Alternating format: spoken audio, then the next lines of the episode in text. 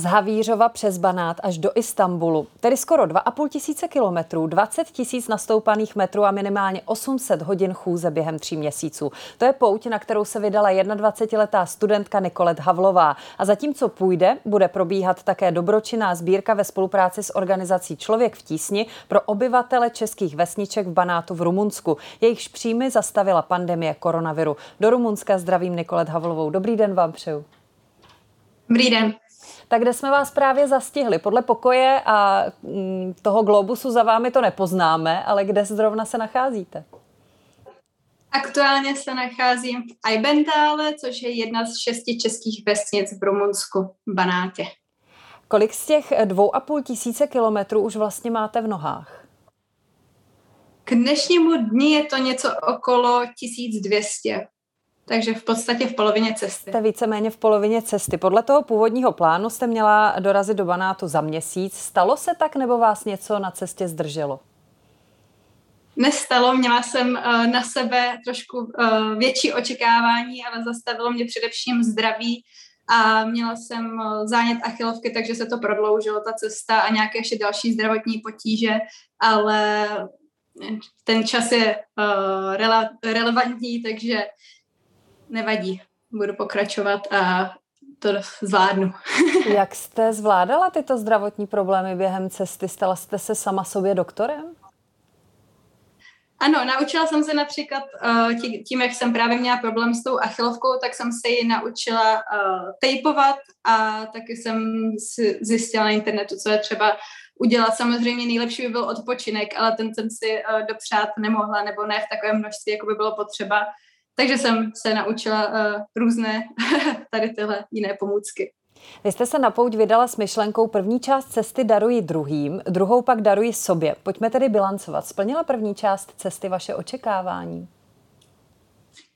Já bych řekla, že ano, že vlastně v podstatě celou uh, tu první část vlastně probíhá sbírka na uh, stránkách Donio a když teď se ohlédnu zpětně, tak uh, ta částka, která tam od té, toho začátku té mé cesty přistála, tak už je uh, docela vysoká a zároveň, uh, když vidím, jakým stylem mě například místní přivítají, uh, když přijdu do jejich vesnice, tak jde vidět, že jsou rádi, že uh, někdo něco takového absolvuje a že se jim snaží určitým způsobem pomoct. Ale samozřejmě nejsem jediná, která tady pomáhá. Ta sbírka je uh, jenom jakoby kapka v moři. Tady je potřeba dlouhodobá pomoc, kterou odvádí například člověk v tísni nebo kluci od festivalu Banát.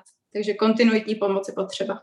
Na tom eh, charitativním účtu už se sešlo přes 65 tisíc korun. Eh, podle vás, tedy alespoň podle vaší reakce, je to vysoká částka. Víte už, na co peníze půjdou?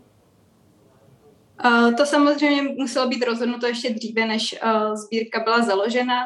Bude to pro podporu podnikatelské činnosti místních, oni prodávají své domácí výrobky a taky na rozvoj udržitelného turistického ruchu, takže například přeznačení turistických tras, které tady uh, klub českých turistů vlastně vyznačuje a zároveň taky například zpráva stránek uh, banát.cz, takže tyto věci.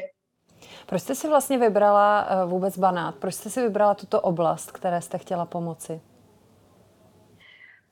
Ono to jsou Češi, že jo, přišli uh, zde v, uh, teď bude, za, za dva roky bude výročí 200 let, co například uh, vesnice Helena, svatá Helena byla založena, takže 1823 nepatuli se, tak uh, pro mě to bylo vlastně pomoc doma a ne někde uh, v cizině někomu jinému. Pořád to jsou Češi, kteří se zde přesunuli a já si myslím, že je fajn udržovat tady ty tradice a udržet tady ty lidi, kteří teda samozřejmě ne silou, ale dát jim tady tuhle možnost tady zůstat v jejich domově a tak, tak jsem se proto rozhodla.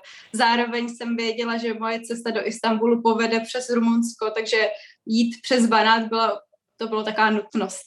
Potřeba, Ivo Dokoupil, koordinátor člověka v tísni pro Banát, řekl, Banát se v posledních několika letech stal cílem cestovatelů toužících po neposkvrněné lidu prázdné přírodě s příchutí českého venkova. Nyní však především kvůli omezení cestovního ruchu prožívá tato česká komunita krušné časy.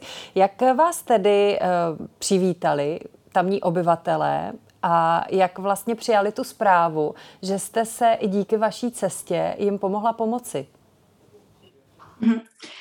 Uh, přivítali mě uh, tak přesně po Česku, že uh, jsem scházela uh, schody ke kapličce a začala hrát česká muzika, zpívalo se, tancovalo se, dali mi samozřejmě i pivo, dali mi chleba se solí, takže to bylo přímo typicky české. A někteří místní samozřejmě nevědí, že tady nějakou sbírku pořádám, ale většina z těch lidí, jako třeba uh, místo starosta Heleny, mi předal uh, k, uh, svatohelenské rohličky, které jsou uh, typické pro svatou Helenu. Takže... Tady je Martin Veselovský. Chci vám poděkovat, že posloucháte naše rozhovory. Jestli chcete slyšet celý podcast, najdete ho na webu dvtv.cz. Tam nás můžete i podpořit a stát se členy DVTV Extra.